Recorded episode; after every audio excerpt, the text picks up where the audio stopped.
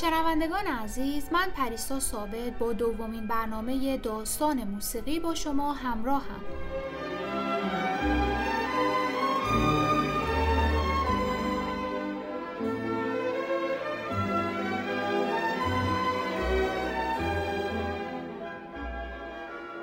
در برنامه گذشته موسیقی اوایل قرون وسطا رو بررسی کردیم و به چندمون از آثار اون دوره گوش دادیم.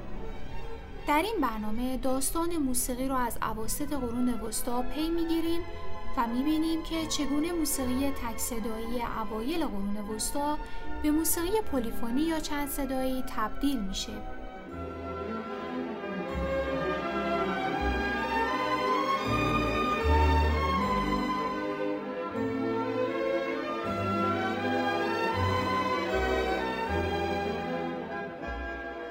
برنامه قبل گفتیم که کلیسا موسیقی رو وسیله مهم برای تعالی روحانی می‌دونست. به همین دلیل راهبه ها مراسم و عبادات دینی رو با آواز و به صورت گروهی برگزار می‌کردند. این آوازها تک صدایی یا به اصطلاح مونوفونی بودند. موسیقی چند صدایی یا پلیفونی به عنوان راهی برای غنیتر کردن مراسم مذهبی به وجود اومد.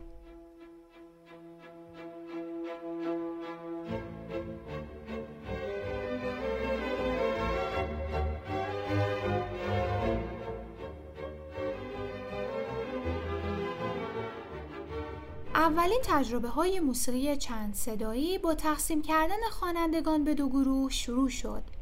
هر دو گروه همزمان شروع به خوندن می کردن. با این تفاوت که گروه دوم ملودی رو از یک نوت دیگه می خوند. برای مثال اگر گروه اول ملودی رو از نوت دو شروع می کرد گروه دوم از چهار نوت بالاتر یعنی نوت فا یا از پنج نوت بالاتر یعنی نوت سول می‌خوند.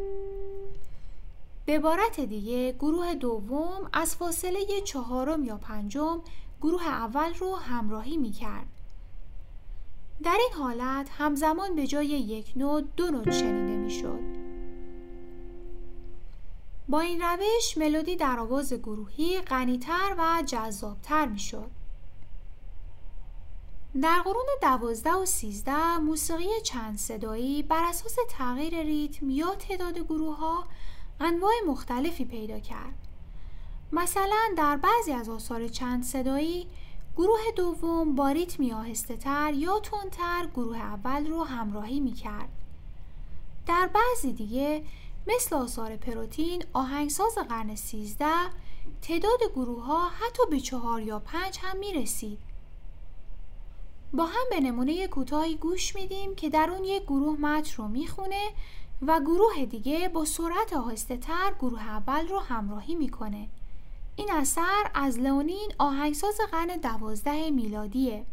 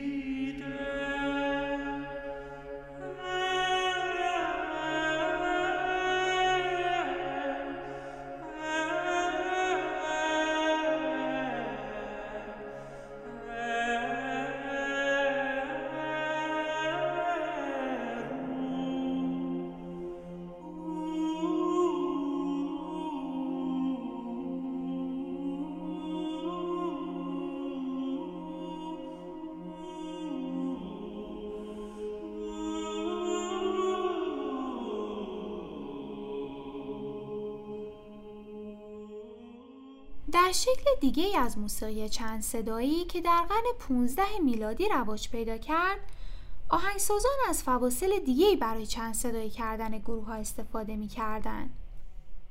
برای مثال اگر گروه اول از نوت دو شروع به خوندن می کرد گروه دوم از چهار نوت پایین تر یعنی نوت سول و گروه سوم از شش نوت پایین تر یعنی نوت می بقیه رو همراهی می کرد به این شکل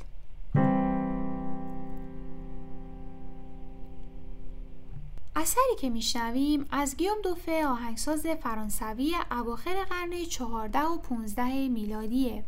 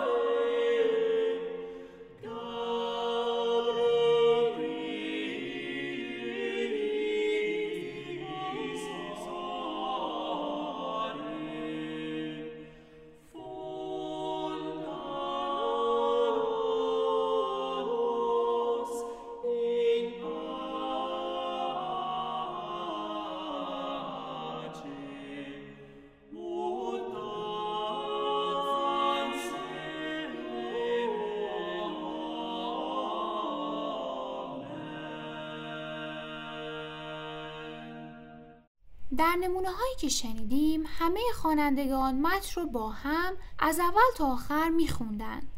مهمترین تفاوت دو نمونه که قبلا شنیدیم در تعداد گروه ها و فواصل موسیقایی بود. اما علاوه بر این روش آهنگسازان راه های دیگه هم در چند صدایی کردن آوازهای مذهبی تجربه کردند. مثلا در حالی که گروه اول تمام متن رو می‌خوند گروه دیگه تنها قسمت کوتاهی از همون متن رو تا انتها مرتب تکرار می‌کرد. با هم به نمونه از این دو چند صدایی گوش میدیم. اثری که میشنویم از گیوم دوماشو آهنگساز و شاعر فرانسوی قرن چهارده میلادیه.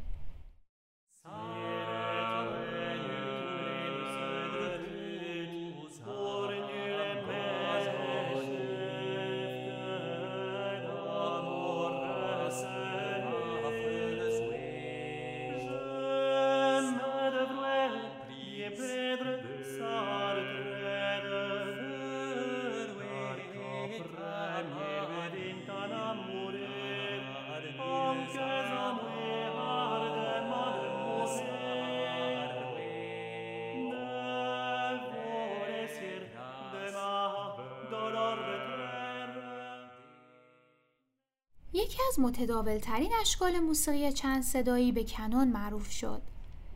در این شکل موسیقی هر گروه با کمی تأخیر گروه قبل رو همراهی می کرد.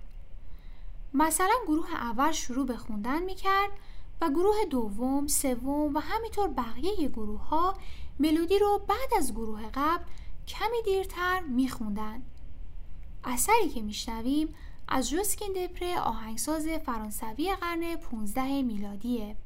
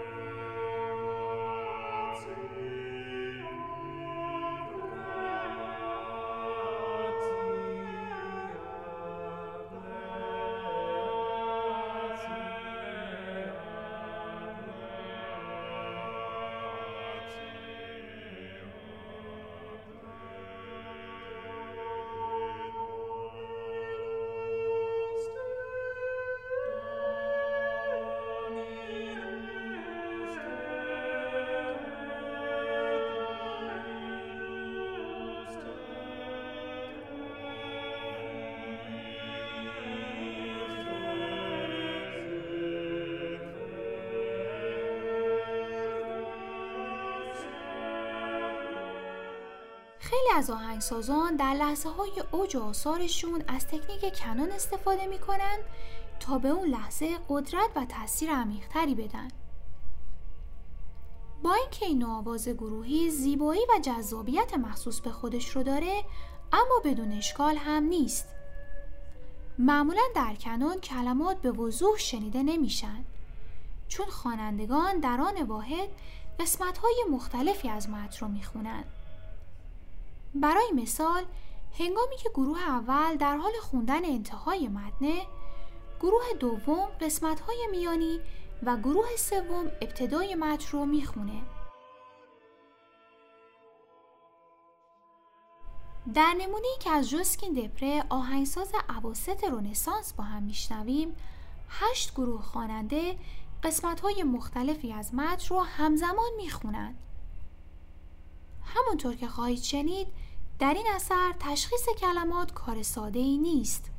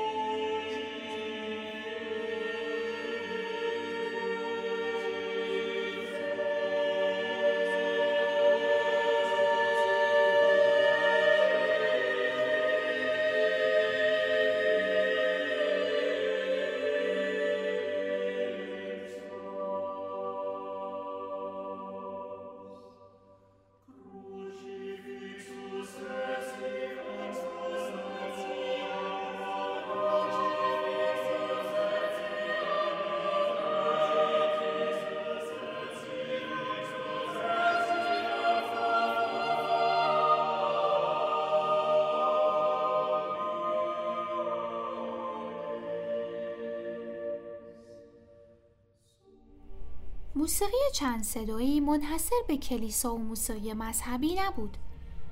موسیقی چند صدایی راه خودش رو به موسیقی غیر مذهبی هم باز کرد.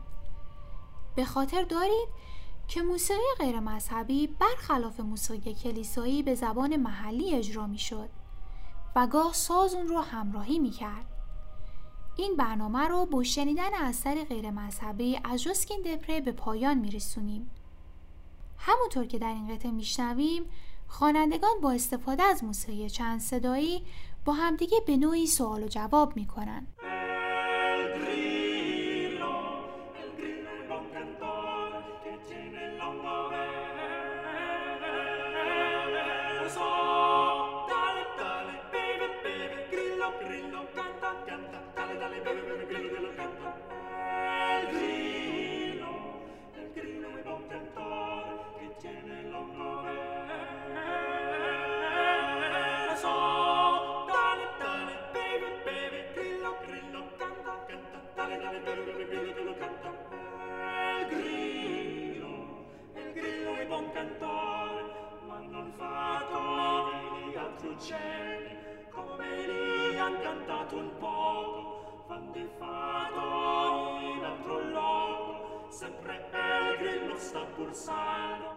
در این برنامه دیدیم که چگونه موسیقی تک صدایی مذهبی به موسیقی چند صدایی تبدیل شد. در برنامه بعد موسیقی چند صدایی در دوره رنسانس رو دنبال می کنیم و می بینیم که چگونه اصلاحات پروتستان بر موسیقی پلیفونی تاثیر گذاشت.